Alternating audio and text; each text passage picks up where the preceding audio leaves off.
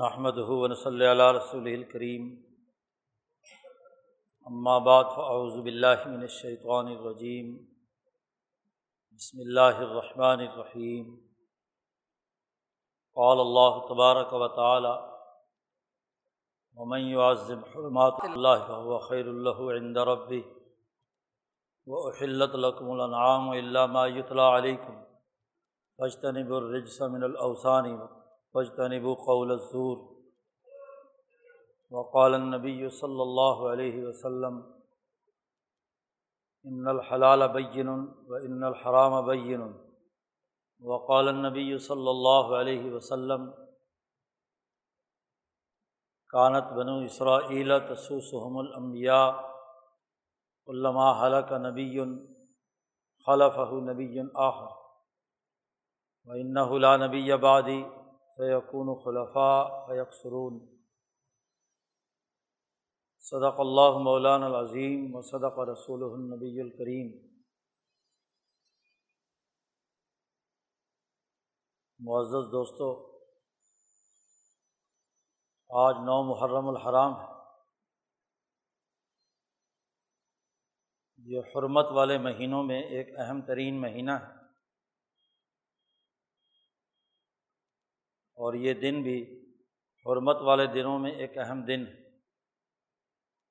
نبی اکرم صلی اللہ علیہ وسلم نے یوم عاشورہ کا روزہ رکھنا شروع فرمایا تھا اور وہ اس لیے کہ کہ دس محرم الحرام کو حضرت موسیٰ علیہ السلام کو فرعون کے مقابلے میں کامیابی حاصل ہوئی تھی۔ بنی اسرائیل کا یوم آزادی ہے۔ آپ صلی اللہ علیہ وسلم جب مدینہ منورہ تشریف لائے تو یہودیوں کو دیکھا کہ وہ دس محرم کو روزہ رکھتے ہیں، سوم عاشورہ جو تو آپ صلی اللہ علیہ وسلم نے پوچھا کہ کیوں روزہ رکھتے ہیں؟ انہوں نے کہا کہ اس دن ہمیں فرعون سے آزادی حاصل ہوئی تھی۔ موسا علیہ السلام کی انقلابی جد وجہد کامیاب ہوئی۔ تو اس کی یاد میں ہم اللہ کا شکر ادا کرنے کے لیے یہ روزہ رکھتے ہیں۔ نبی اکرم صلی اللہ علیہ وسلم نے فرمایا کہ ہم تم سے زیادہ اس بات کے حقدار ہیں کہ ہم اس دن کا روزہ رکھیں۔ اس کے پیچھے دو تین مقاصد تھے رسول اللہ صلی اللہ علیہ وسلم۔ ایک اہم ترین مقصد تو یہ تھا، نبی اکرم صلی اللہ علیہ وسلم کا جو تعلق اور نسبت حضرت موسیٰ علیہ السلام سے ہے، وہ کسی اور نبی سے اس طرح نہیں۔ ہے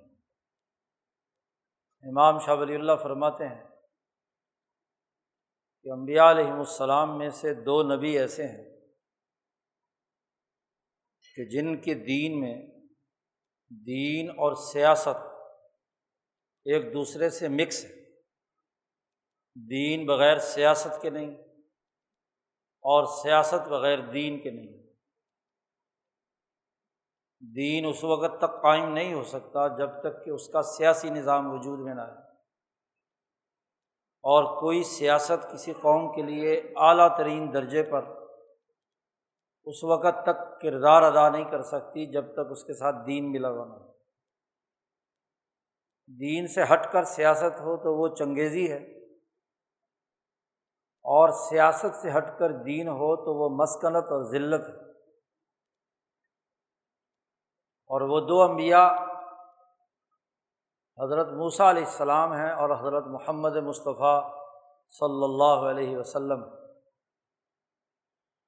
موسیٰ علیہ السلام نے بھی غلام قوم بنی اسرائیل کو آزادی دلانے کی جنگ لڑی،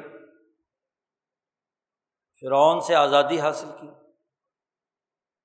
اور بنی اسرائیل کی حکمرانی کا ایک قومی نظام وجود میں لائے۔ کہاں یہ بنی اسرائیل فرعون کے غلام اور ذلت اور رسوائی میں مبتلا تھے؟ مصر میں۔ انہیں مصر میں غلامی سے نجات دلا کر، آزادی سے ہمکنار کر کے اپنے اصل وطن کے نعان میں لا کر، بیت المقدس میں لا کر، ان کا قومی نظام حکومت قائم کیا اور حضرت موسیٰ علیہ السلام کی جد وجہد سے ان کے جانشین حضرت یوشا بن نون حکمران بنے۔ اور دوسرے یہ کہ دین حنیفی ابراہیمی جو حضرت ابراہیم علیہ السلام سے چلا آ رہا تھا، اس کے مکمل قوانین، ضابطے، سسٹم الکتاب تورات کے ذریعے سے انسانیت کے سامنے رکھے پہلی جامع ترین کتاب جو انسانی سوسائٹی کے تمام پہلوؤں سے گفتگو کرتی ہے، وہ الکتاب قرآن سے پہلے تورات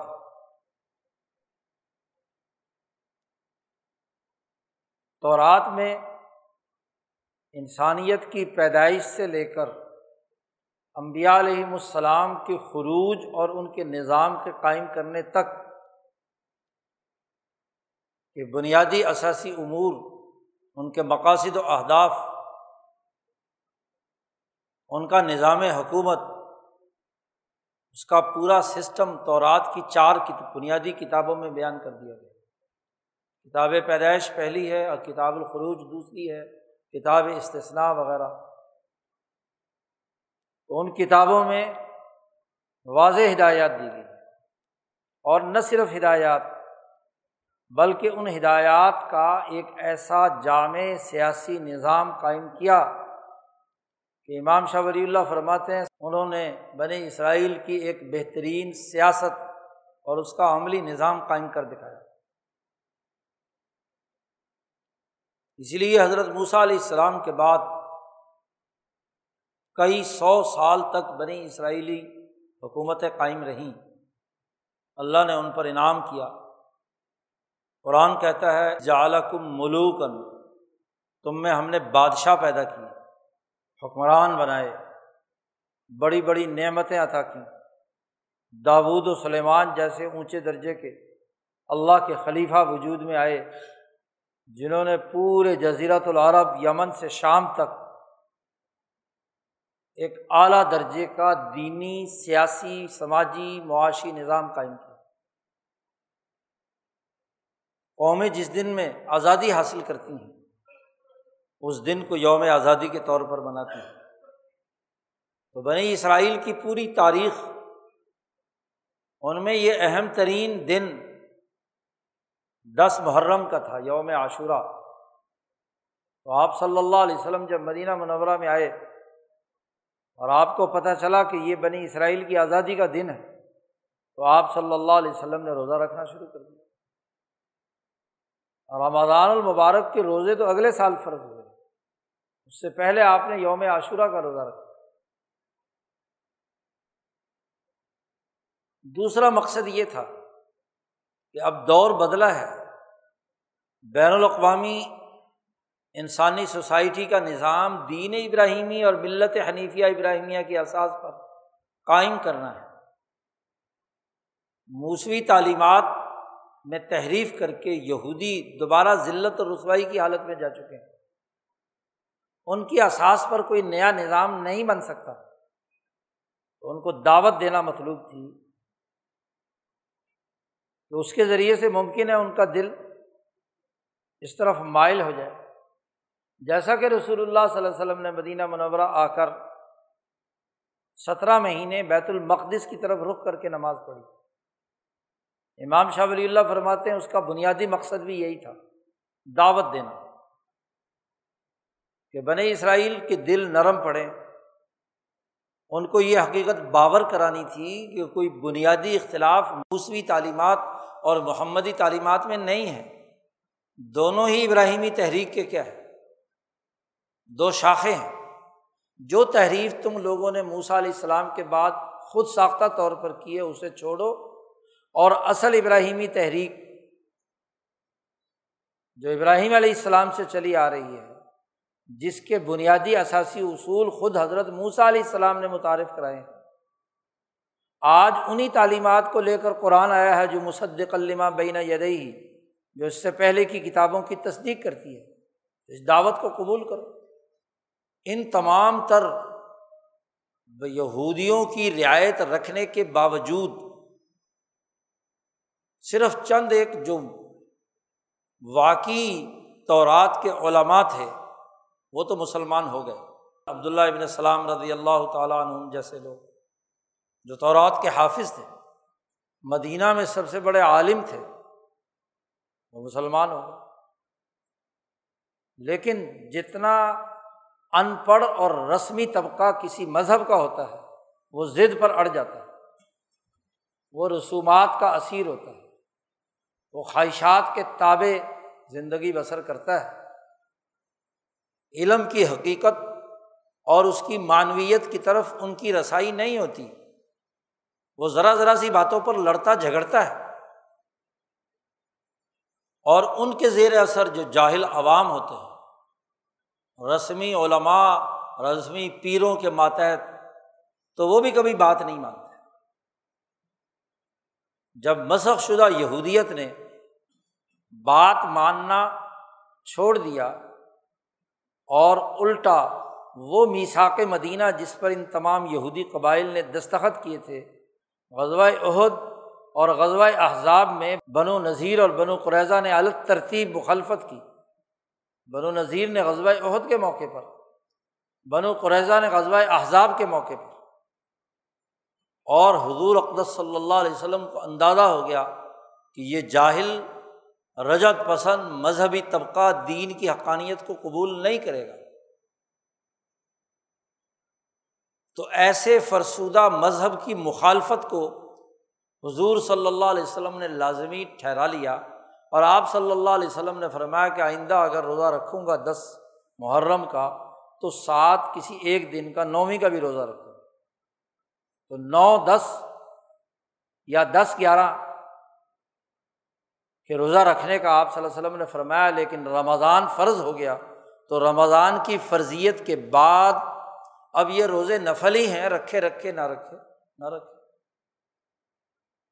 کیونکہ ہمارا یوم آزادی بدر کے موقع پر مکے کی طاقت کا خاتمہ تھا جو رمضان المبارک میں ہوا۔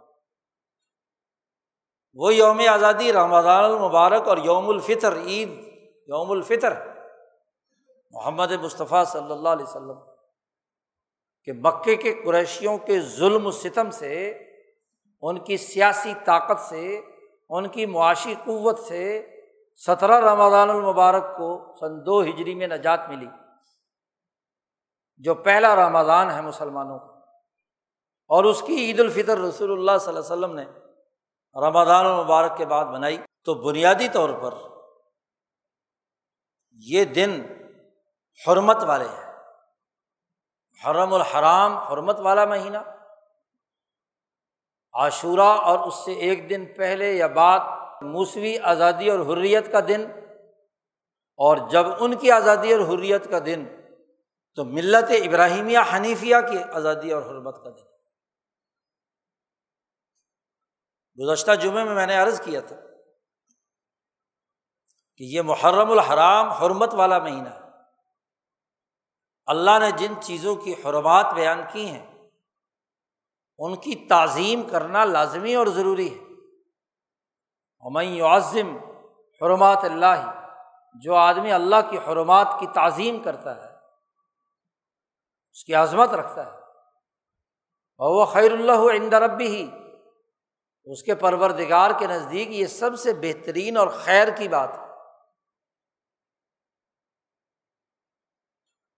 اللہ کی حرمتیں ایسی ہیں کہ ان کا لحاظ رکھنا لازمی ہے اور حرمتوں کا تعلق ان شاعر سے ہے، ان احکامات شرعیہ سے ہے۔ ان مقامات سے ہے، ان شخصیات سے ہے، جن کی اساس پر دین حق کا جامع اور مکمل غلبہ دنیا میں ہوا ہے۔ امام شاہ ولی اللہ فرماتے ہیں، بہت سے شاعر، احکامات الہیہ، ان تمام کا تجزیہ کیا جائے تو وہ چار چیزوں میں بند ہے۔ مقام ہے حرمت والے، جیسے بیت اللہ الحرام منا، مزدلفہ، عرفات، خانہ کعبہ کے رخ پر بننے والی دنیا بھر کی تمام مسجدیں، خاص طور پر مسجد نبوی، شاعر میں سے۔ یہ حرمات اللہ ہے یہ اللہ کی حرمت ہے۔ اللہ نے انہیں محترم قرار دیا ہے۔ اسی طریقے سے یہ چار مہینے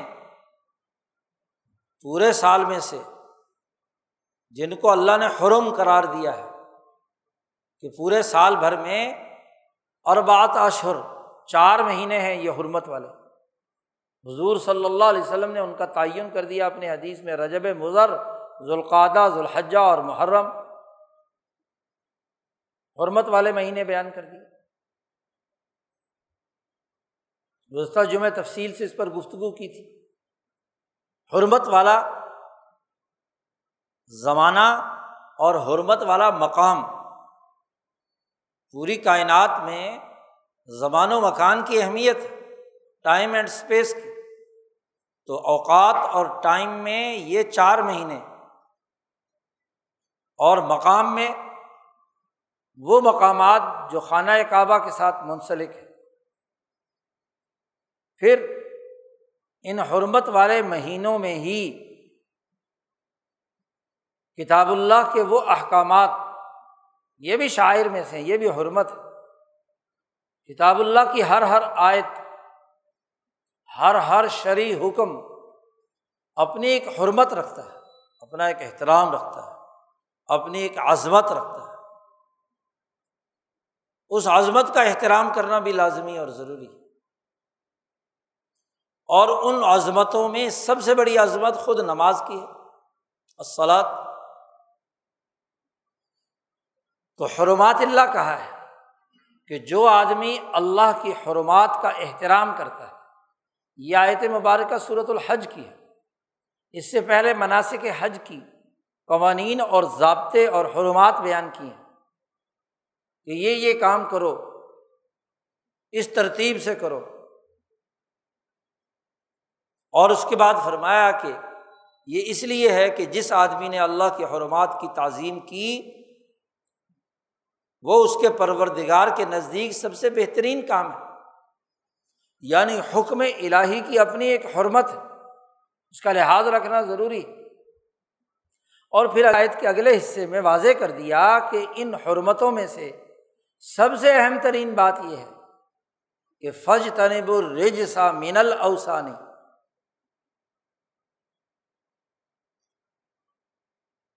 وج تنب قول زور اللہ کے ساتھ کسی کو شریک ٹھہرانا، کسی بھی طاقت اور قوت۔ اللہ کے احکامات پر مبنی کسی نظام کے مقابلے میں کسی اور نظام کو اس کا شریک ٹھہرانا، یہ بھی حرمتوں کا انتہاک ہے۔ حرمتوں کو توڑنا ہے، ختم کرنا ہے۔ وسن بدھ کو کہتے ہیں۔ ادی ابن حاتم جب حضور صلی اللہ علیہ وسلم کے پاس آئے تھے اور ان کے گلے میں سلیب لٹکی ہوئی تھی، سونے کی بنی ہوئی چھوٹی سی۔ تو رسول اللہ صلی اللہ علیہ وسلم نے فرمایا کہ اس وسن کو اٹھا کر پھینکو باہر۔ کیوں لٹکا رکھا گلے میں؟ تو اس سلیب کو بھی وسن قرار دیا۔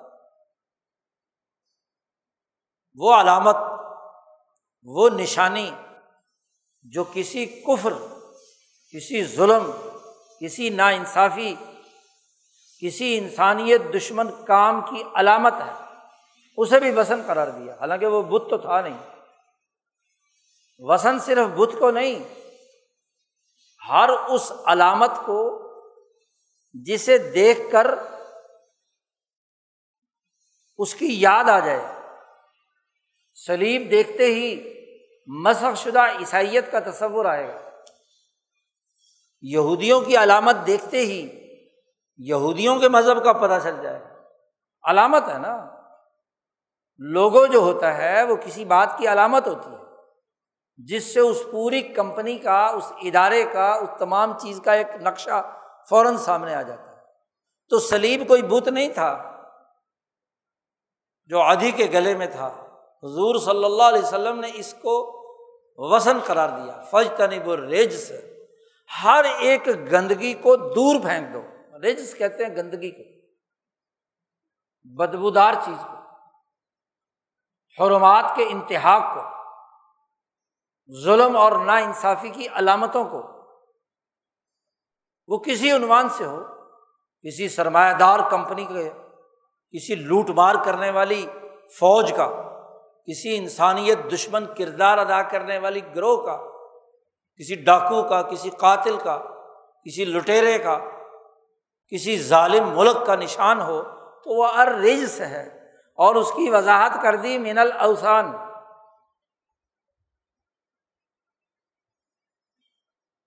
مفسرین نے کہا ہے کہ یہ من بیانیہ ہے۔ یہ جنسی نہیں ہے کہ ار رج صرف اوسان میں ہو۔ بلکہ رجس ہر گند ہے۔ اس میں سے ایک من تبعیضیا جس میں واضح کر دیا کہ ان میں سے ایک بت بھی ہے۔ تو ہر قسم کی گندی چیز جو انسانیت کو نقصان پہنچائے، شراب کو رجس کہا گیا۔ اس لیے کہ جسم میں فساد پیدا کرتی ہے۔ مردار، گوشت، خون، خنزیر، اسے رجس کہا گیا۔ اس لیے کہ وہ جسم میں فساد پیدا کرتا ہے۔ بدبودار گلا سڑا کھانا گند ہے، رجس ہے۔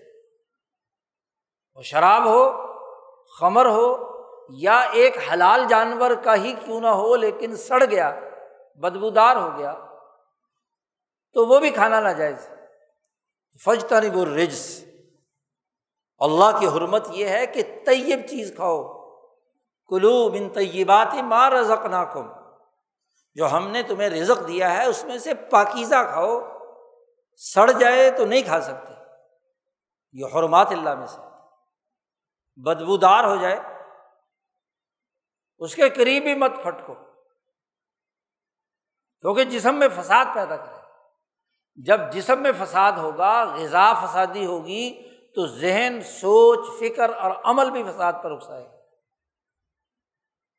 فساد فساد پیدا کرتا شر سے شر پیدا ہوتا ہے، بدبو سے بدبو پیدا ہوتی ہے، خرابی سے خرابی آتی ہے، ناپاکی سے ناپاکی آتی ہے، ظلم سے ظلم آتا ہے۔ اس لیے کہا فج تنب الرج من الاوسان ہر گندی چیز۔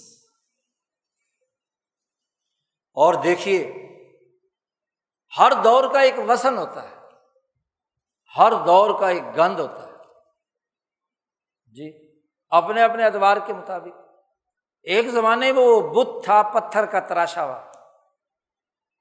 سلیب تھی، مثلاً ادی کے گلے میں وسن تھا۔ جی۔ آج دنیا کا عقل مند انسان اپنے آپ کو کہلانے والا پتھر نہیں پوچھتا۔ وہ کیا پوچھتا ہے؟ اس کا وسن آج کے دور میں کون سا ہے؟ کیپٹل سرمایہ، دولت اور کیپٹل بھی وہ جسے سرمایہ داری نظام نے انسانی معاشروں کو لوٹنے کے لیے کیپٹل سے تعبیر کیا بات سمجھنے کی ہے۔ ایک ہے کیپٹل یا سرمایہ حقیقی۔ جو اکنامکس میں جس کی تعریف کی جاتی ہے، کہ وہ اشیا و اجناس کہ جنہیں مزید دولت کمانے کے لیے بطور خرید و فروخت یا یہ ویلیو ایڈیشن کے لیے استعمال میں لایا جائے، وہ کیپٹل تو اشیا و اجناس پر مشتمل سرمایہ آدم کے زمانے سے چلا آ رہا ہے اور آج تک رہا ہے۔ یہ رجس نہیں ہے۔ کیونکہ آپ اس میں کوئی نہ کوئی محنت کر کے نئی چیز داخل کر رہے ہیں اور اس کا معاوضہ وصول کر رہے ہیں خرید و فروخت کے ذریعے سے۔ یہ سرمایہ جرم نہیں ہے، نہ یہ گند ہے۔ قرآن کی تعلیمات کے مطابق وہ کیپٹل جسے جعلی طور پر کیپٹل قرار دیا ہے۔ ایڈم اسمتھ نے، جسے جعلی طور پر سرمایہ دارانہ نظام نے کیپٹل کا ہوا بنا کر تم پر مسلط کیا ہے یعنی زر۔ اور اس زر کی قرضوں کی معیشت کا نظام۔ آپ بتلائیے کہ زر سونا اور چاندی ہے، اور سونے اور چاندی میں کوئی ویلیو ایڈیشن نہیں ہو سکتی۔ ایک تولا سونا جو قیمت اس کی پہلے ہے، وہی قیمت اس کی بعد میں ہے۔ اس میں کیا افادیت پیدا کی کیا اس میں کوئی ویلیو ایڈ کی ہے؟ زیور بنایا ہے تو زیور کی قیمت تو بنائی کی قیمت تو الگ لی جاتی ہے۔ سونے میں کوئی فرق نہیں ہے۔ وہی سونا۔ آپ نے اگر مکسنگ اور ملاوٹ کی ہے تو ملاوٹ الگ چیز ہے۔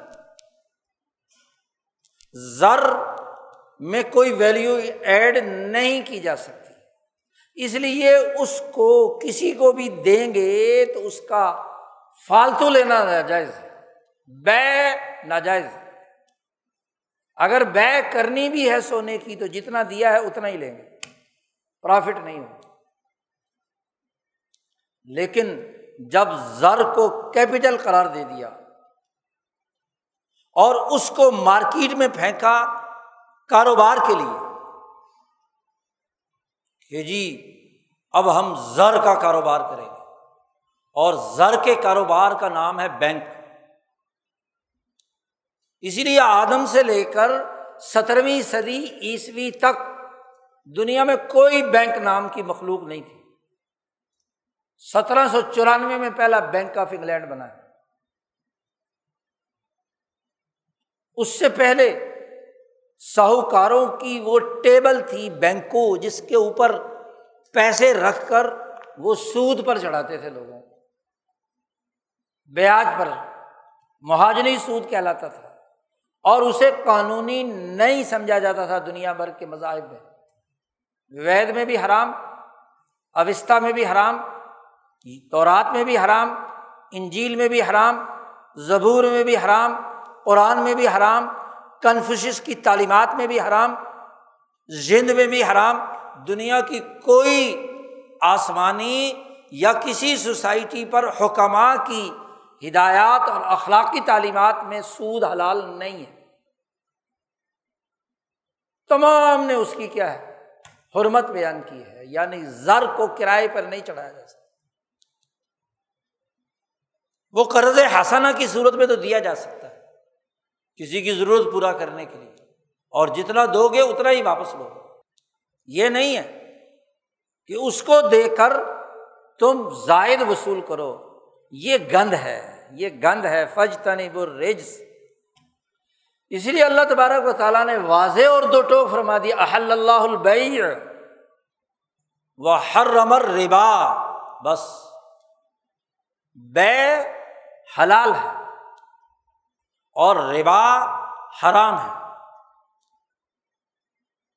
اب ربا کسی بھی شکل میں آئے، وہ رجس ہے۔ اور جب زر کو کرائے پر چڑھایا جائے، اس کا کاروبار کیا جائے، اس کے کاروبار کے لیے وضع کیا جانے والا ادارہ جو بائی برتھ سودی ادارہ ہے، وہ مکمل طور پر اوپر سے نیچے تک رجس ہے فج تنب الرج سا من الاوسان اس کی جو علامت ہے، وہ بھی کیا ہے؟ گلے کی زنجیر۔ فج تنب الرج سا من حرمات اللہ میں سے۔ حرمات اللہ کی خود وضاحت کی اللہ نے۔ فج تنب الرج سا من الاوسان اور پھر ایک اور بات اس آیت میں فرمائی۔ کہ وج تنبو قول زور جھوٹ کی بات سے بھی بچو۔ جھوٹی بات، جھوٹ بولنا۔ کسی چیز کو بت بنا لینا، گندی چیز کو پوجنا، جس میں اپنی ساخت کے اعتبار سے خرابی ہو، وہ رجس ہے۔ جس کی ہے جس کی کیمسٹری جس کی ساخت، جس کی بنیادی حقیقت گند پر مشتمل ہو، اس کو بھی چھوڑ دو۔ اور یہ بھی چھوڑ دو کہ تم کسی گند کے اوپر اچھا سا سچ کا ایک ملما کاری کر کے اس کو جھوٹ کو سچ بنا کر پیش کرو۔ جھوٹ والا کیا کرتا ہے؟ کہ حقیقت کو مس کرتا ہے۔ حقیقت کے خلاف جب بھی وہ کوئی بات بیان کرتا ہے تو وہ قولت زور ہے۔ ہے تو غلط، ہے تو گند، لیکن اس کا ریپر بڑا اچھا ہے۔ تو قولت زور ہے، جھوٹی بات ہے، وہ لمبا کاری ہے۔ ایک سبز نمبر کی پلیٹ لگا دی ہے، ٹائٹل لگا دیا ہے۔ قولت زور ہے، جھوٹ ہے۔ ہو سود، ہو قرضوں کی معیشت اور اس کے اوپر کلر کر دیا جائے سبز اور اس جھوٹ کو سچ بنا کر پیش کیا جائے کہ یہ اسلامی سود ہے۔ اسلامی بینک ہے۔ اسلامی منافع ہے۔ تو قرآن نے کہا وج تنبو قول زور جھوٹی بات کو بھی چھوڑ دو۔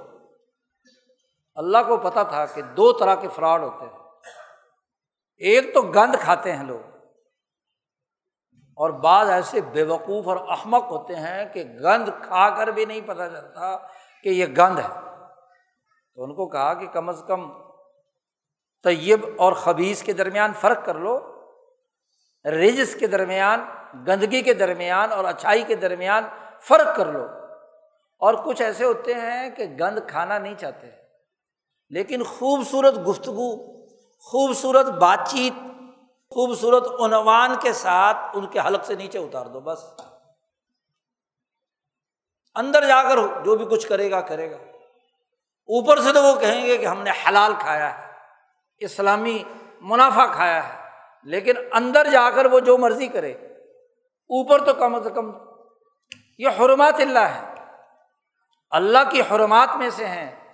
یہ محرم کا مہینہ جو اللہ کی حرمات کی وضاحت کرتا ہے، جیسے شخصیت محترم ہیں۔ حضور اقدس صلی اللہ علیہ وسلم امبیا علیہ السلام، ان کی توہین برداشت نہیں۔ جیسے شخصیت محترم ہے عمر فاروق جو یکم محرم کو شہید ہوئے، ان کی شہادت حرمت عمر کی توہین تھی۔ شہادت حسین جیسے شخصیت محترم ہے۔ حسین نواسا رسول، دین کی جامع تعلیمات کا نمائندہ۔ غلبہ دین کی جدوجہد کا امام، جیسے اس کی شخصیت محترم ہے شاعر اللہ میں سے۔ حضور صلی اللہ علیہ وسلم کا لخت جگر، جس کو رسول اللہ صلی اللہ علیہ وسلم کندھے پر اٹھائے پھر رہے جس کو ابو بکر نے کندھے پر اٹھایا۔ حسن حسین کھیل رہے ہیں۔ ابو بکر صدیق رضی اللہ تعالیٰ عنہ امیر ہیں علی بھی ساتھ ہیں، عمر بھی ساتھ ہیں۔ تو انہوں نے حسن و حسین کو کندھے پر اٹھا لیا، ابو بکر صدیق نے۔ کہ رسول اللہ صلی اللہ علیہ وسلم کی دل کی یہ ٹکڑے ہیں اور حسن کے بارے میں کہا کہ یہ رسول اللہ صلی اللہ علیہ وسلم سے زیادہ مشابے ہیں اور علی کی طرف دیکھ کر کہا تمہارے ساتھ ان کی مشابت کم ہے۔ حسین کے بارے میں کہا کہ ان کی مشابت آپ کے ساتھ۔ تو یہ شخصیات جیسے محترم ہیں، ایسے یہ آیت بھی محترم ہے۔ یہ حکم بھی محترم ہے حرمات اللہ میں سے کہ احل اللہ البیا و حرم الروا سود حرام ہے۔ بے حلال ہے۔ جو حرام ہے، جو گندگی ہے، جو جھوٹ ہے، اس کو چھوڑ دو۔ بلکہ ترمزی میں روایت آتی ہے کہ رسول اللہ صلی اللہ علیہ وسلم نے جھوٹی گواہی کو اللہ کے ساتھ شرک کرنے کے برابر قرار دیا۔ عدلت شہادت الزور بال اشراقی بلّہ کہ جھوٹ کی گواہی دینا، جھوٹی بات بیان کرنا ہو تو غلط بات اور اس کو سچ بنا کر پیش کرنا، گواہی دینا کہ یہ حلال ہے، یہ اسلامی ہے، یہ دین کا ہے، اس کو شرک کے برابر قرار دیا، چھوڑنے کا حکم دیا۔ اور پھر ان حرمتوں کو واضح کرنے کے لیے رسول اللہ صلی اللہ علیہ وسلم نے وہ حقیقت بیان فرمائی جو بخاری اور مسلم میں ہے۔ نعمان بن بشیر رضی اللہ تعالیٰ عنہ فرماتے ہیں کہ میرے ان کانوں نے سنا، انگلیاں دونوں کانوں میں داخل کر کے کہا۔ کہ رسول اللہ صلی اللہ علیہ وسلم نے فرمایا کہ یاد رکھو، ان الحلال بین و ان الحرام بین حلال بھی اللہ نے خوب واضح کر کے بیان کر دیا کہ احل اللہ البیہ مثلاً، احلت لقم الانعام۔ واضح طور پر بیان کر دیا کہ یہ یہ یہ یہ چیزیں حلال ہیں تمہارے لیے۔ نل حلال بین۔ اور حضور صلی اللہ علیہ وسلم نے یہ بھی فرما دیا کہ وہ ان نل حرام بین۔ مسلم کے الفاظ میں انا بھی ہے۔ بخاری میں تو الحلال بین الحرام بین۔ انا تاکید کے ساتھ کہ حلال بھی واضح ہے، کوئی شک و شبہ نہیں ہے۔ حلال کی پوری فہرست رسول اللہ صلی اللہ علیہ وسلم نے بیان کر دی کہ یہ یہ چیزیں حلال معاشی معاملات میں کہہ دیا، بے حلال ہے۔ اور فرما دیا، ان الحرام بین کہ جو حرام ہے وہ بھی بیان کر دیا قرآن نے۔ کہ ہر رمر ربا ربا حرام قرار دے دیا۔ حرمت علیہ کم المئی تتو آگے پوری تفصیل بیان کر دی۔ کہ مردار حرام ہے، خون حرام ہے منخانہ کا موقوزہ وغیرہ وغیرہ جانور جو ہیں، ان تمام کی حرمت والوں کی بیان کر دی۔ اس آیت میں کہا اللہ مایوت علیکم تو حرمتوں کو بھی بیان کر دیا، یہ حرمات اللہ۔ ان حرمات کا احترام کرو، ان کی عظمت تمہارے دلوں میں ہونی چاہیے۔ سود کے قریب بھی نہ پھٹکو، اور حلال جو ہے اس کو واضح کر دیا، اس کو استعمال میں لاؤ۔ تو بے حلال ہے، ربا حرام ہے، دو ٹوک انداز میں بے اور ربا میں فرق بیان کر دیا۔ رسول اللہ صلی اللہ علیہ وسلم نے فرمایا کہ ان دونوں کے درمیان کچھ معاملات ایسے ہیں کہ بینہما مشتبہاتن۔ ان دونوں کے درمیان کچھ چیزیں ملتی جلتی ہیں، کچھ حلال سے ملتی ہیں، کچھ حرام سے ملتی ہیں۔ مشتبہات۔ بخاری کے الفاظ ہیں مشبہات۔ کہ دونوں کے درمیان ایک دوسرے سے مشابت رکھنے والی چیزیں ہیں۔ لا عالم ہن کثیر من الناس۔ انسانوں کی اکثریت ان ایک دوسرے سے مشابت رکھنے والی چیزوں کو نہیں جانتی۔ اکثریت انسانوں کی۔ لا عالم ہن کثیر من الناس۔ اکثریت انسانوں کی نہیں جانتی کہ یہ جو حلال اور حرام کے درمیان کی چیزیں ہیں، کیا یہ واقعی حلال ہیں یا واقعی حرام ہے مشکوک ہے مشتبہ ہے ان میں اشتباہ ہے۔ اکثر لوگوں کے لیے مشتبہ ہے۔ اللہ ماشاء اللہ بڑے بڑے مجتہدین فقہ محققین، جو اس پورے دینی نظام کی حقیقت کو پورے فلسفت التشریل اسلامی کے حقائق کے تناظر میں جانتے ہیں، وہ فرق اور امتیاز کر سکتے ہیں کہ یہ مشتبہ چیز حرام کی طرف زیادہ ہے یا حلال کی طرف زیادہ ہے؟ حلال ہے یا حرام ہے؟ دو ٹوک فیصلہ اکثریت لوگوں کی نہیں جانتی کثیر من الناس نہیں جانتے۔ اور جب نہیں جانتے، تو نبی کرم صلی اللہ علیہ وسلم نے ایک اصول بیان کر لیا۔ کہ جو آدمی فمن تقشبہات جو مشتبہ چیزوں سے بچ گیا اس نے اس سے پرہیز کیا۔ تو اس طبر علی دین ہی و عرض ہی اس نے اپنے دین کو بھی صاف ستھرا بچا لیا اور اپنی عزت بھی بچا لی۔ عرض۔ انسان کے لیے دو اہم باتیں بڑی اہم ہیں۔ ایک، اس کی شخصیت، اس کا رسپیکٹ اس کی عزت۔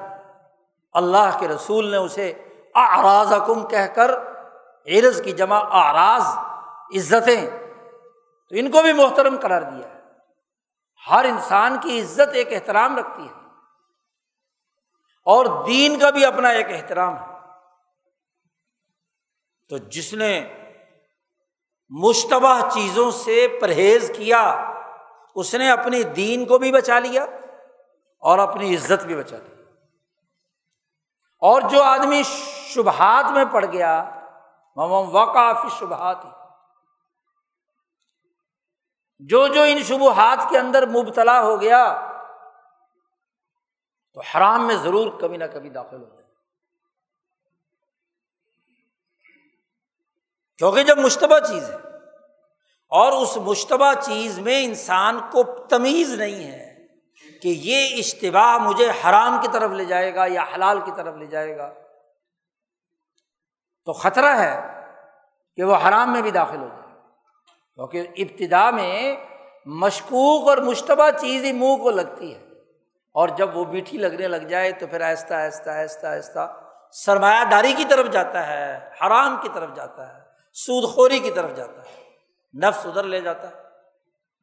اور پھر رسول اللہ صلی اللہ علیہ وسلم نے اس حدیث میں ایک مثال سے بات سمجھائی۔ اللہ ان لکل ملک حیمان خبردار، لوگوں سن لو۔ ہر بادشاہ کی ایک چراگاہ ہوتی ہے، ایک اس کا ریڈ زون ہوتا ہے۔ اس ریڈ زون کو کراس کرنے کی اجازت نہیں ہوتی۔ دنیا کا ہر حکومت، ہر نظام، ہر بادشاہ، ہر حکمران، ہر انتظامی افسر اس کا ایک ریڈ زون ہوتا ہے۔ اس کو کراس کرنے کی عوام کو اجازت نہیں ہوتی۔ حکومتی ریٹ اس کے بغیر برقرار نہیں رکھی جا سکتی۔ تو ہر بادشاہ کا ایک حما ہے۔ اور جو آدمی ریڈ زون کے قریب قریب بے پرواہی سے پھرتا رہے، تو کوئی پتہ نہیں کہ کس وقت چھلانگ مار کر وہاں چلا جائے۔ پرانے زمانے میں حما اس جنگل کو کہتے تھے جہاں سرکاری جانور چرتے تھے۔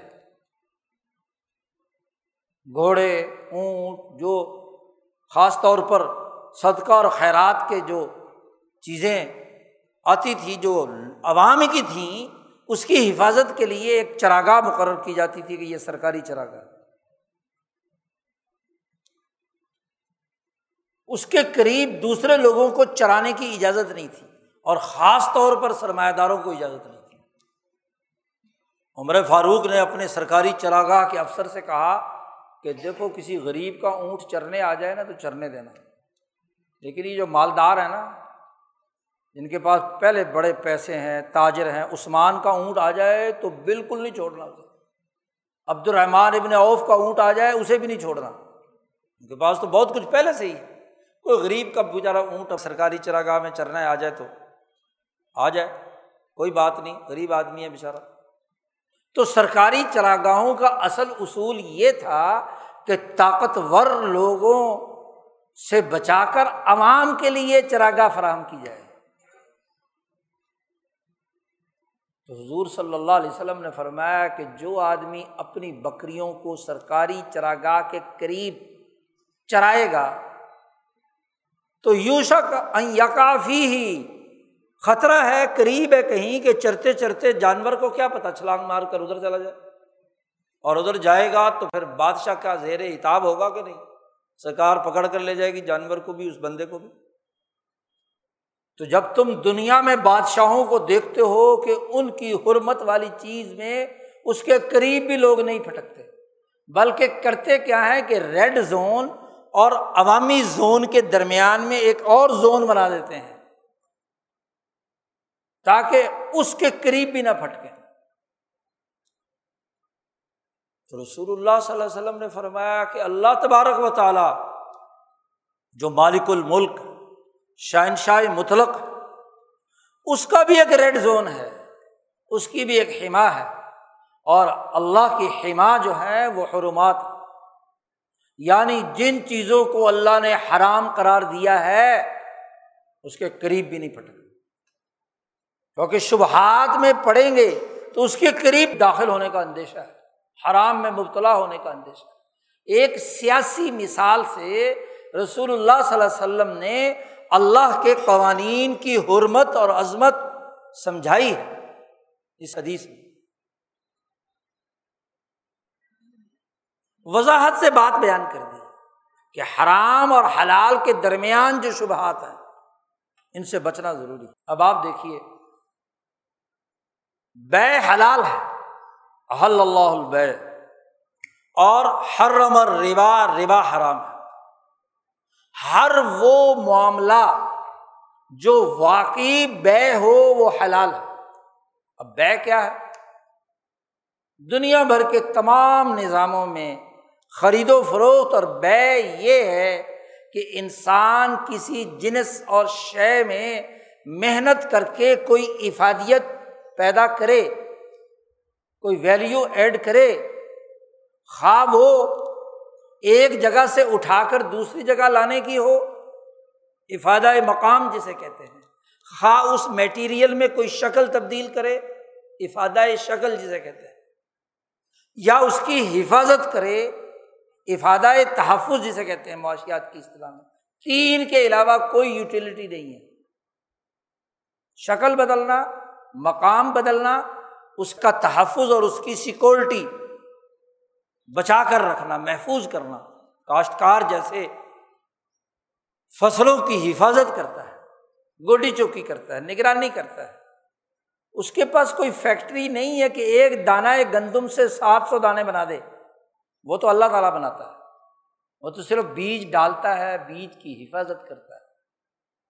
اللہ تعالیٰ اس سے کومپل نکالتا ہے۔ پورا کا پورا بالی کھڑی کر دیتا ہے، اس کے اندر سے گندم نکلتی ہے، چنا نکلتا ہے، اس کا کام ہے تحفظ کرنا۔ اس تحفظ کے بدلے میں وہ جب گندم بیچتا ہے تو اس کو بیچنے پر پرافٹ کمانے کی اجازت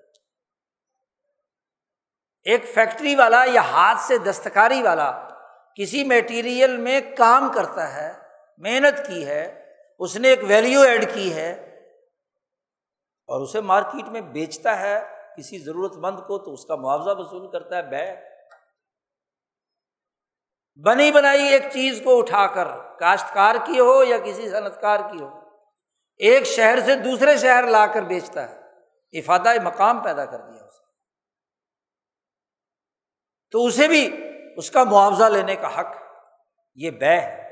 یہ بے، یہ تجارت ہر مذہب، ہر نظام، ہر سسٹم میں جائز اور درست عرف ہے۔ کوئی اس کا منکر نہیں۔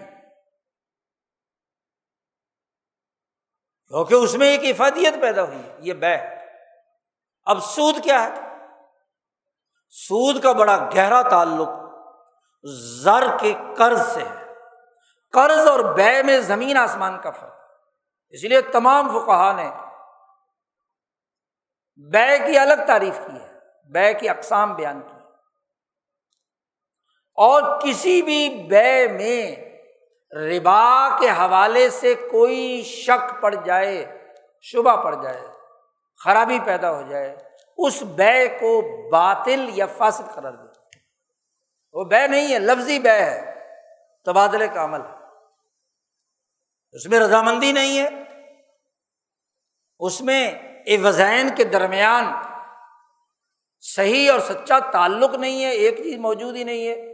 فرضی بے بے باطل، بے فاسد، بے مکرو۔ لفظ بے استعمال ہوا ہے، لیکن خرابیاں پیدا ہو گئیں تو اس بے کو بھی ناجائز قرار دے دی۔ اور وہ خرابیاں کیا ہیں؟ کہ جب وہ لین دین اور تبادلہ اس میں کسی آدمی نے بغیر مکمل عوض دیے ہوئے فالتو چیز وصول کر رہا ہے لفظی بے کے ذریعے سے۔ یعنی ربا والی شکلیں پائی جاتی ہیں اس میں۔ اور ربا کو حرام قرار دیا کہ ربا کے معاملے کا تعلق بے سے نہیں ہے، قرض سے ہے۔ اور قرض کی الگ سے تعریف۔ ہے قرض کی نوعیت الگ بیان کر دی کہ جب زر کو زر کو دوسرے کو دیا جاتا کسی کی ضرورت کے لیے اور اس سے طے کر لیا جائے کہ یہ میں نے جو ایک لاکھ روپیہ دیا ہے، اس پر میں نے سال بعد، چھ مہینے بعد کو طے کر لیا جائے کہ کیا ہے، دس ہزار، بیس ہزار، جو بھی فیصد ہے وہ لینا ہے۔ یعنی زر کی تبادلے کو قرض کہا جاتا ہے۔ اور اگر زر دے کر زر لینا بھی ہے تو اس کے لیے بھی شریعت نے کہا کہ بے صرف ہوگی۔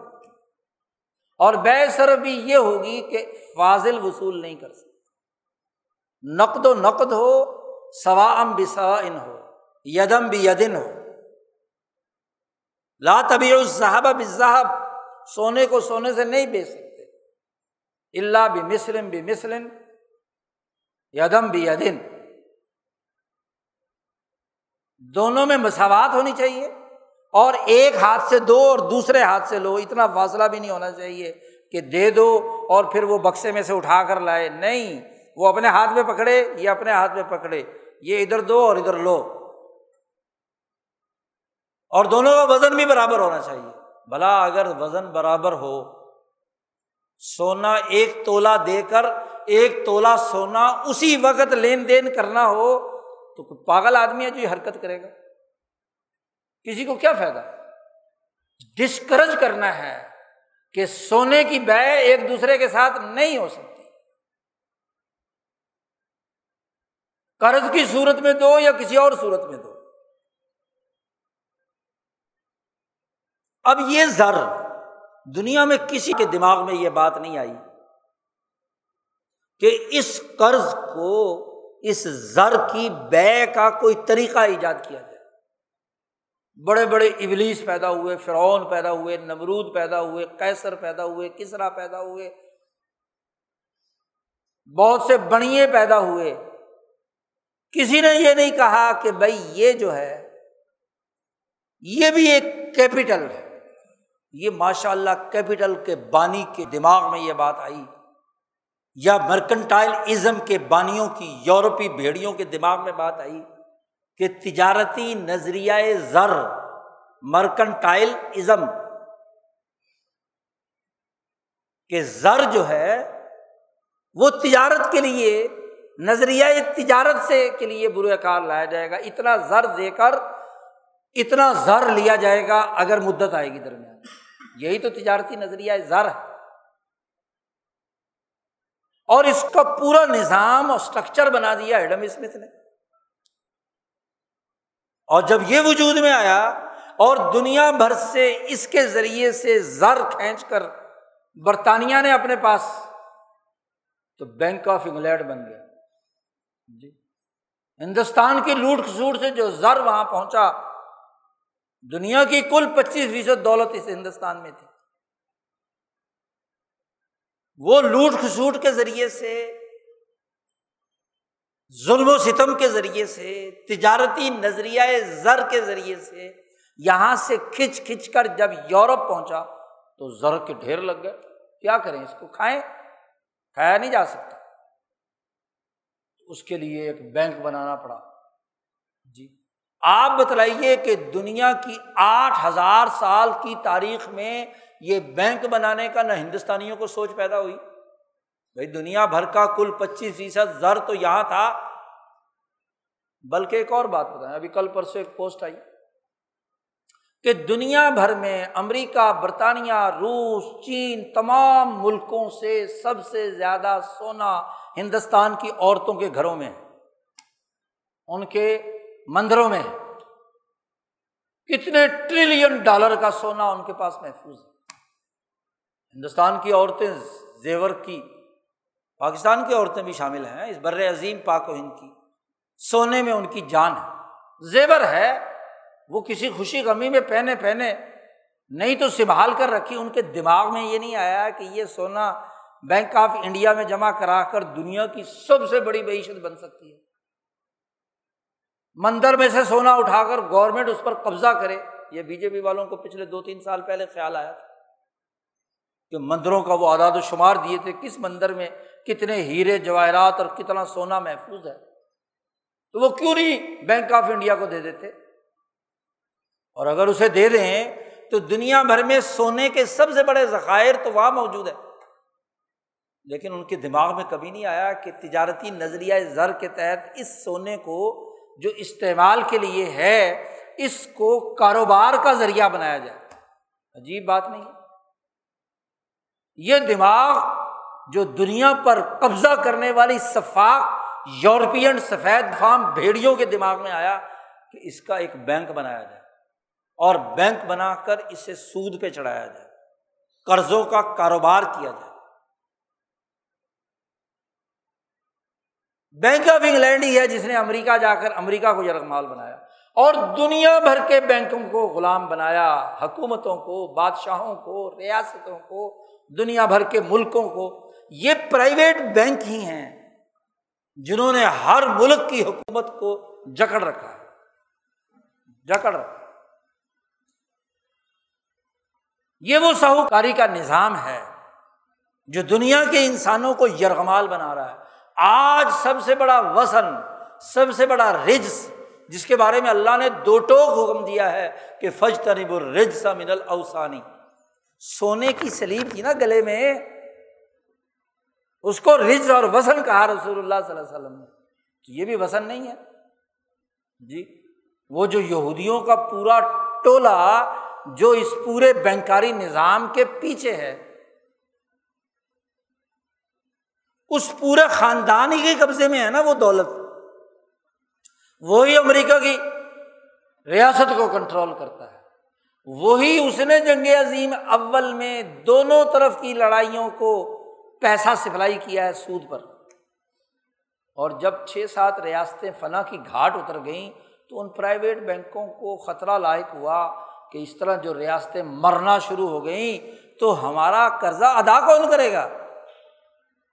اور سب سے بھیانک صورت حال اس وقت ہوئی جب یورپین بھیڑیوں نے جنگ عظیم دوم لڑی۔ اور اس میں جو رہی سہی بچی کچی ریاستیں تھیں وہ بھی صاف ہو گئی صرف تین چار ملک رہ گئے۔ جی۔ تو پرائیویٹ بینکوں، بینک آف انگلینڈ خاص طور پر اور اس سے ریلیٹڈ دنیا بھر کے جتنے پرائیویٹ بینک تھے، انہوں نے کہا اس طرح اگر ریاستیں ختم ہونے لگیں اور ان ریاستوں میں لڑائی ہوئی اور یہ ریاستیں دیوالیہ ہو گئیں، تو ہمارا یہ پیسہ جو ہے کہاں جائے گا؟ اس کی ادائیگی کا نظام کیا ہوگا؟ تو امریکہ درمیان میں پڑا اور اس نے بریٹن ووڈ کانفرنس کے اندر اس نے کیا کیا؟ نظام بنایا کہ ریاستوں کو جو قرضہ پرائیویٹ بینک دیں، اس کے لین دین کی حفاظت کا ایک سسٹم بننا چاہیے۔ جی ایک ایسا مانیٹری فنڈ وجود میں آنا چاہیے جو ریاستوں کو قرضہ دے اور ان سے سود وصول کر کے ان بینکوں کو واپس لوٹائے۔ اس کے علاوہ اور آئی ایم ایف کا کیا کام ہے؟ کہ ان پرائیویٹ بینکوں اور بالخصوص federal reserve bank of America جو پرائیویٹ ہے، حکومت بھی اس کی مقروض ہے ٹریلین ڈالر کی، خود امریکی حکومت اس کی ہاں جی مقروض ہے۔ ڈالر اس کا ہوا میں کھڑا ہے۔ پھر بڑا ظلم۔ چلو، زر تک بات تھی یعنی سونے پر بات تھی، تو کوئی عقلی طور پر بات کسی درجے میں تھی کہ کم از کم ایک اثاثہ تو ہے۔ اگلا فراڈ کیا کیا؟ سونا ختم، اس کی ایک رسید جاری کر دی۔ حامل حاضہ کو مطالبے پر ادا کرے گا۔ اس سے بڑا گند اور کیا ہوگا؟ سونا قبضہ کر لو اور اس کی ایک رسید دے دو اور وہ رسید کوئی آدمی بھی آپ کوئی بینک میں جا کر، اسٹیٹ بینک میں یا دوسرے بینک میں کہے گی جی لو جی یہ پانچ روپئے کے بدلے میں مجھے میرا سونا دے دو۔ دیتا ہے کوئی؟ نہیں دیں گے۔ بس رسید ہے۔ اور ترفا تماشا یہ کہ یہ سارا گند اس وسن اس رجس، اس ربا کی اساس پر قائم کیا گیا۔ وہ پرائیویٹ بینک، وہ سودی نظام، آپ کوئی بھی ہاں جی ڈکشنری کھول رہو بینک کی تعریف ہی یہ کی ہوئی ہے کہ جو قرضوں پر رقم دیتا ہے اور سود وصول کرتا ہے۔ اس کی ساخت یہ بنایا ہی اس لیے گیا ہے۔ اب اس دور کا سب سے بڑا رجس، اس دور کا سب سے بڑا وسن جس کو فج تنب الرز کہا گیا، اور ہر رمر رباق سے حرام قرار دے دیا حرمات والے مہینوں میں خاص طور پر۔ تو آپ بتلائیے، اس حرمت والے پورے نظام کو جو گند اور رز تھا، اس کو حلال بنانے کے لیے قول و زور گڑا جائے۔ گند ڈالے سرمایہ داری نظام۔ گند ڈالے یورپین بھیڑیے، ان کے پرائیویٹ بینک۔ اور پھر مسلمان علماء سے کہا جائے کہ جی اچھا جی اگر یہ نظام نہیں ہے تو پھر ہم کیا کریں؟ ہاتھ پہ ہاتھ دھر کر بیٹھے ہاتھ پہ ہاتھ دھر کر تو بیٹھے ہو تم۔ جب تم اس نظام کے غلام ہو، تم نے اس سسٹم کے عالمی نظام کے بینکنگ سیکٹر کو اپنے ملک میں قبول کر لیا تو ہاتھ تو بند گئے۔ اور ماشاء اللہ میدان میں اترائے علماء اور گند کا گند صاف کر کے قول الزور کی احساس پر اسے حلال بنانے کے لیے ہیلے کرے جی۔ بھائی، جو بینک جس کی بنیادی ساخ تھی، قرضوں کو کاروبار کے لیے چڑھانا ہے، دوسرے کو دینا ہے، خود کاروبار کرنا نہیں۔ جس کی ساختی ہے۔ بینک تشکیل سرمایہ کی ایک ایجنسی ہے۔ جو لوگوں کی بچتوں کو قرض پر لیتی ہے اور آگے قرض پر دیتی ہے، وہ مڈل مین کا کردار ادا کرتی ہے، کاروباری آدمی کے درمیان اور باقی بندوں کے درمیان۔ جس کا بنیادی ساختی سود پر بنانے کی ہے۔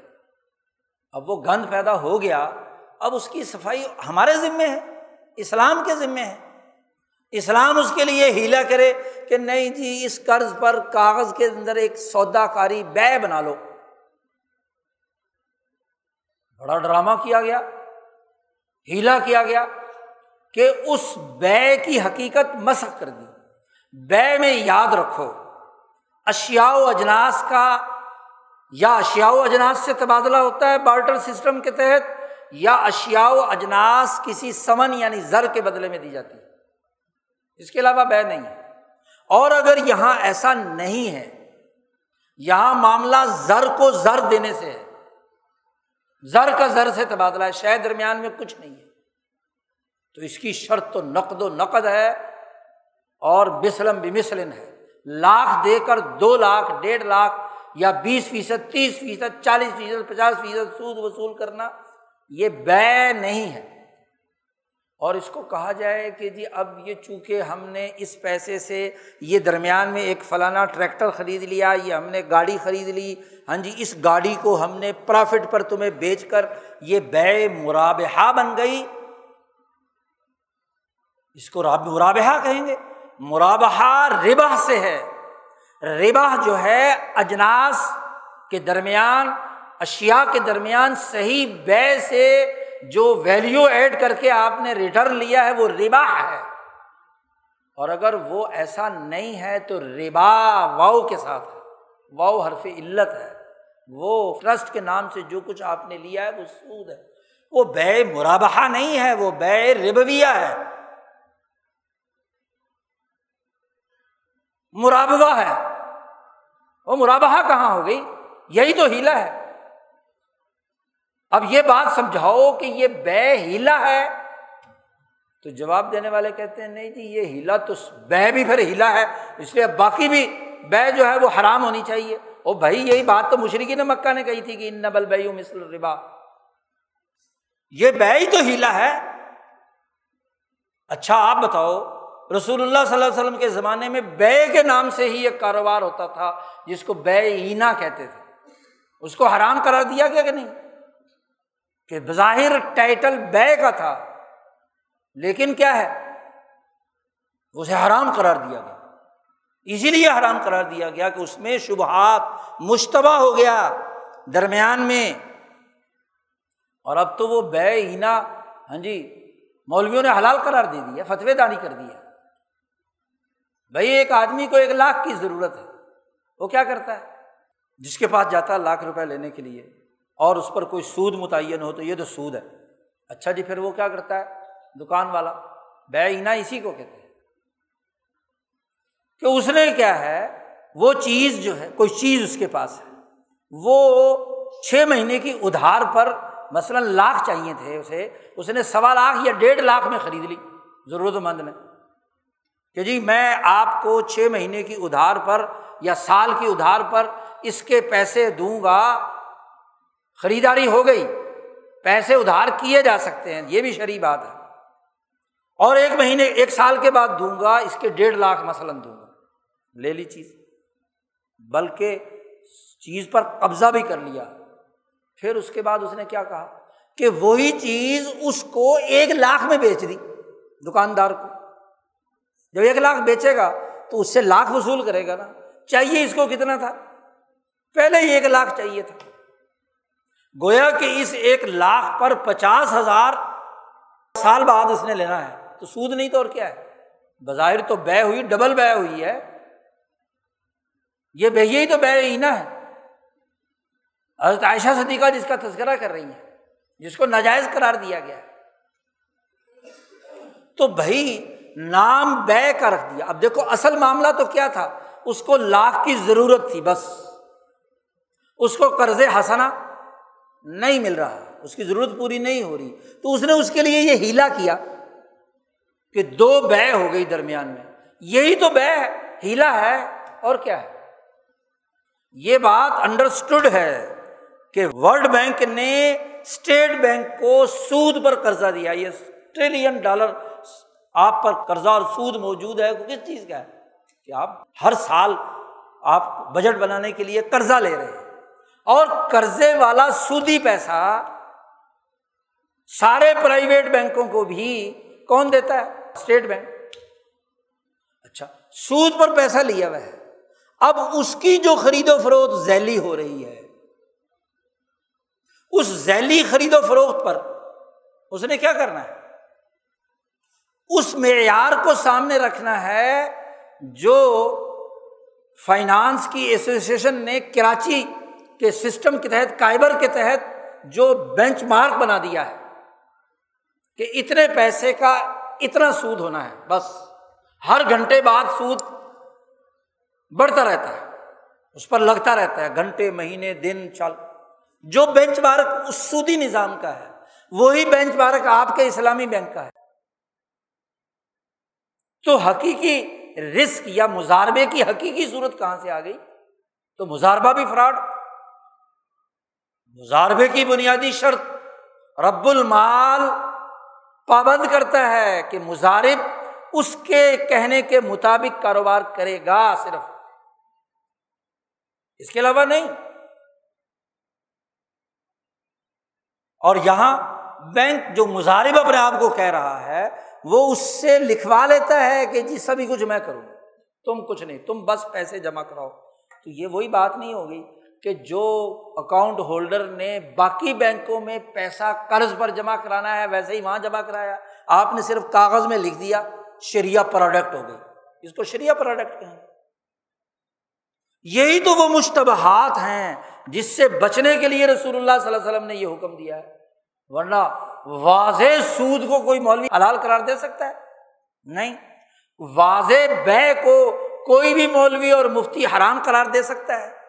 یہ مشتبہات ہی ہیں کہ کیا یہ بے حقیقت میں بے ہے، یہ بے مرابہ ہے، یا بے ربویہ ہے؟ یہ ہے مشتبہات۔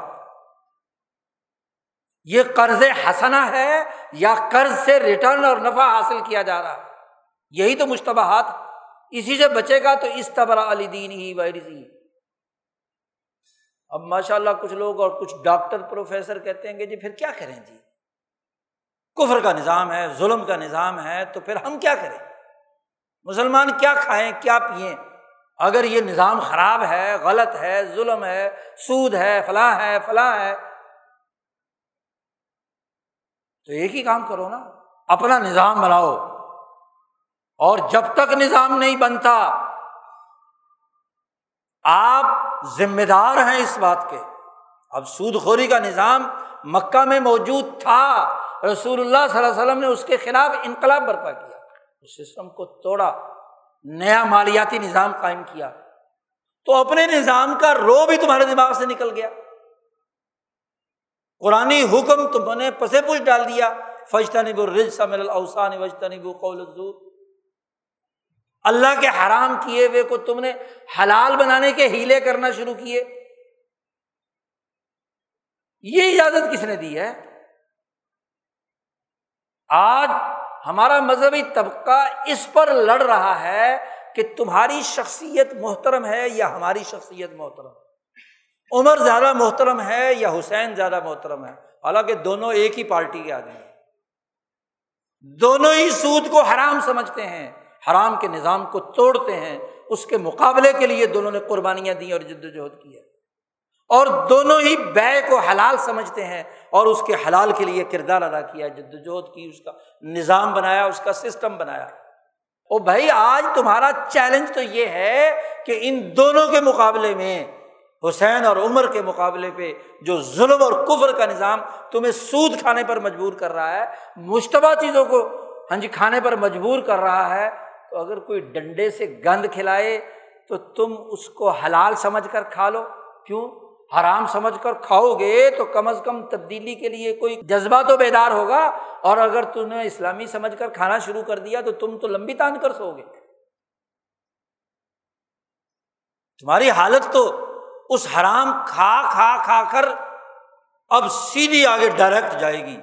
کیونکہ جو آدمی رسول اللہ صلی اللہ علیہ وسلم نے فرمایا شبہات میں مبتلا ہو گیا تو فقط واقع فی الحرامی، وہ حرام میں واقع ہو گیا، گر گیا جا۔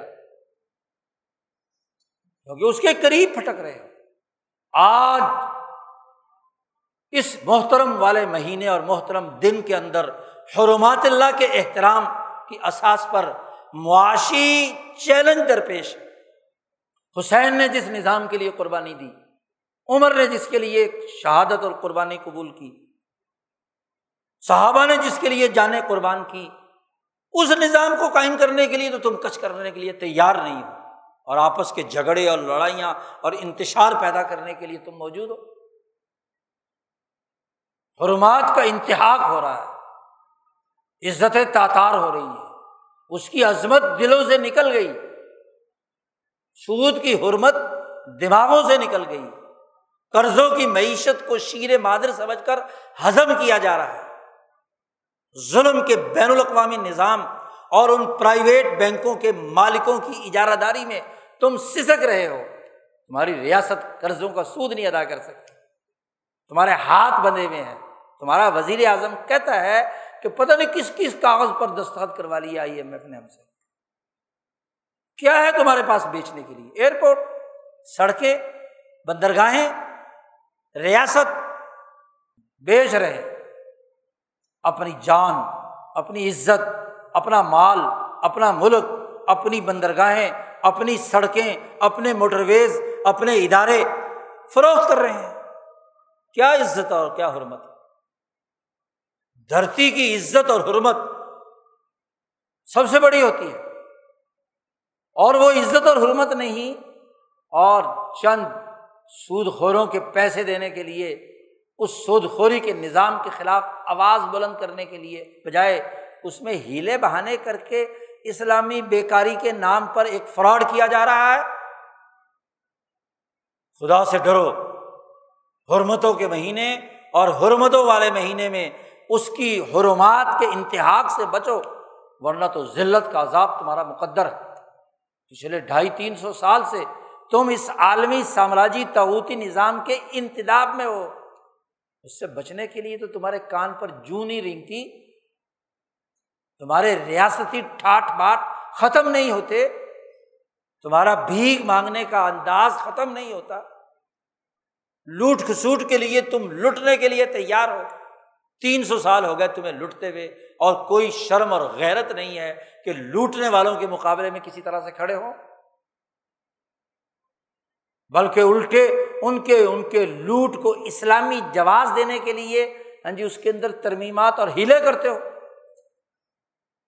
بعد آ جاؤ، توبہ کرو اس حرمت والے مہینے میں۔ ورنہ تو اللہ کا عذاب بڑا سخت۔ آج ہم جس ذلت اور رسوائی میں مبتلا ہے اس کی بنیادی وجہ وہ بت پرستی کا نظام ہے۔ پرانے زمانے میں بت پتھر کے ہوتے تھے۔ ہاں جی؟ شخصیات ہوتی تھی۔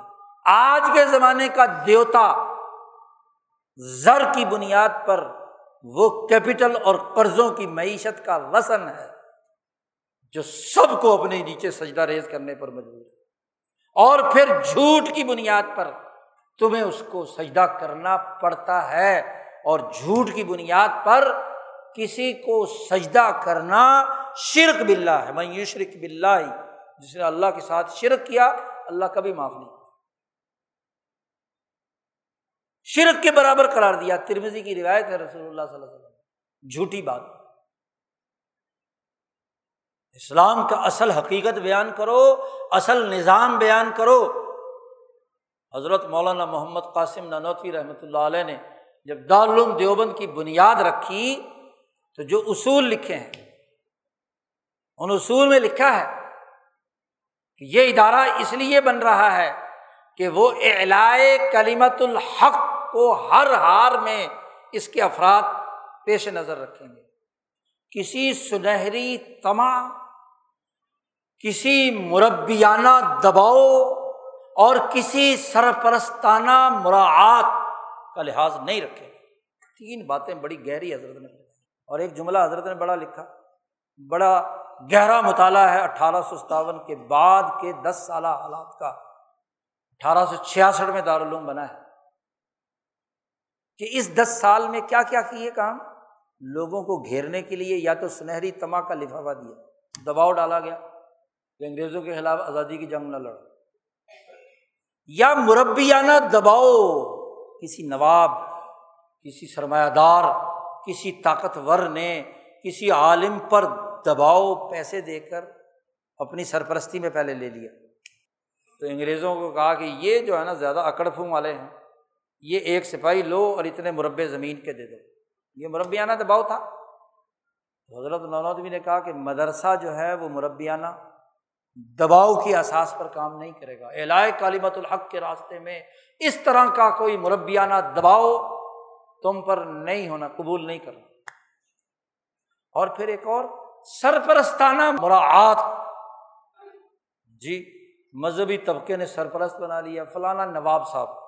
فلاں وزیر صاحب فلانا انتظامی افسر، وہ جی ہمارا سرپرست ہے مدرسے۔ کا اور اس سرپرست نے انگریز سے پیسے لے کر آپ کو دیے، مراعات دیں، کچھ آپ کو ہاں جی سہولتیں دیں، اور پھر دباؤ ڈال کر آپ سے فتویٰ اپنے مطلب کا لکھ جو جملے بد قسمتی سے تیس مئی اٹھارہ سو چھیاسٹھ کو دارالعلوم دیوبند کے اصول ہشتگانہ لکھتے ہوئے حضرت نانوتوی نے بیان کیے تھے۔ کتنی گہرا تجزیہ ہے حضرت نانوتوی۔ کہ سرپرستانہ مراعات رکھنے والوں کے دباؤ کو قبول نہیں کیا جائے۔ کوئی مربیانہ دباؤ ہو کہ جی میں چونکہ تمہارا استاذ ہوں، سر سید صاحب چونکہ بہت سارے لوگوں کے استاذ تھے، میں نے تمہاری تربیت کی ہے، لہٰذا جو میں حکم دیتا ہوں، سیاست کی اتباع کا وہ کرو۔ جی ڈپٹی نذیر وغیرہ وغیرہ۔ تو حضرت نے دارالعلوم کی حریت پسندی کو برقرار رکھنے کے لیے کہا کہ دین کے ایسے تربیت یافتہ افراد تیار کرنے ہیں جو اعلائے کلیمت الحق کہیں اور ان تین دباؤ کو قبول نہ کریں۔ کہاں گیا علاج کلیمت الحق؟ سوچنے کی بات ہے۔ تو بڑی بنیادی سی بات ہے۔ دین حق کی جو دو ٹوک اور سچی تعلیمات ہے اس کا اظہار، اس کا نظریہ، اس کا فکر، اس کا نظام اپنے نوجوان کو پیدا کرنا ہے۔ تبھی تو اس تبرا دین ہی و عرض ہی دین بھی محفوظ ہوگا اور عزت بھی محفوظ ہوگی۔ کیونکہ جب پیوند کاری کی بنیاد پر کسی دباؤ پر آپ فتویٰ دیں گے تو کچھ دنوں پر تو وہ آپ کا فتویٰ چلے گا۔ اور کچھ دنوں کے بعد ایسا عالم نشرہ ہوگا کہ سارے لوگ کہیں گے آپ کی عزت پر داغدار ہوگا کہ آپ نے یہ جعلی فتویٰ دیا کیوں؟ جی یہ خرابی پیدا کیوں کی؟ آج غور و فکر کی ضرورت ہے۔ دین کی اصل تعلیمات۔ بھائی، عمل نہیں ہو رہا اس پر، اور سودی بینک ہم پر دن بدن جکڑتا جا رہا ہے، قرضے بڑھتے چلے جاتے ہیں، تو اس کا علاج یہ کہ دین بدل دو۔ خود بدلتے نہیں، قرآن بدل دیتے ہیں۔ جی۔ اپنے آپ کو بدلتے نہیں، آئین بدل دیتے ہیں۔ دستور بدل دیتے ہیں۔ جماعتوں کے دستور ہوں، ملکوں کے آئین اور دستور ہوں، وہ بدل دیتے ہیں، خود نہیں بدلتے۔ تو کسی بھی دباؤ کی بنیاد پر مسئلہ بدل دینا یہ غلط ہے۔ جو سچ اور حق بات ہے، وہ بیان کرنا ضروری ہے۔ عمل درآمد نہیں ہو رہا تو اس کی وجوہات الگ تلاش کرو کہ ہماری بزدلی، ہماری کوتاہی، ہمارا علم نہ رکھنا اور سامراجی علم کو اپنا لینا آج ہمارے زوال کی علامت ہے، خرابیوں کے آج اس وقت پاکستان کا سب سے بڑا مسئلہ قرضوں کی معیشت۔ آپ کا وزیر اعظم بھی یہی چیخ رہا ہے، آپ کا وزیر خزانہ بھی، آپ کی پارلیمنٹ بھی، آپ کا اپوزیشن لیڈر بھی، آپ کا مذہبی رہنما بھی، ہر آدمی جو ہاہاکار مچی ہوئی ہے، وہ قرضوں کی معیشت ہے۔ اور قرضوں کی معیشت سے آزادی حاصل کرنے کا کوئی پلان ہے؟ یا قرضوں کو اسلامائز کر کے اسلامی بنا کر کھانے پینے کا دھندا ہے؟ قرآن تو کہتا ہے کہ فج تنبو قول بچو اس سے۔ اور اللہ کی حرمات کی عظمت پیش کرو تو تم بھی عظیم ہو جاؤ گے۔ تم بھی ذلت سے نکلو گے۔ تم بھی اس نظام کو قائم کر کے دنیا کی عزت حاصل کرو گے۔ غلامی کے اس نظام سے نکلنا آج کے دور کی سب سے بڑی ضرورت ہے۔ اللہ تعالیٰ ہمیں دین کو سمجھنے اور اس کو غالب کرنے کی توفیق عطا فرمائے۔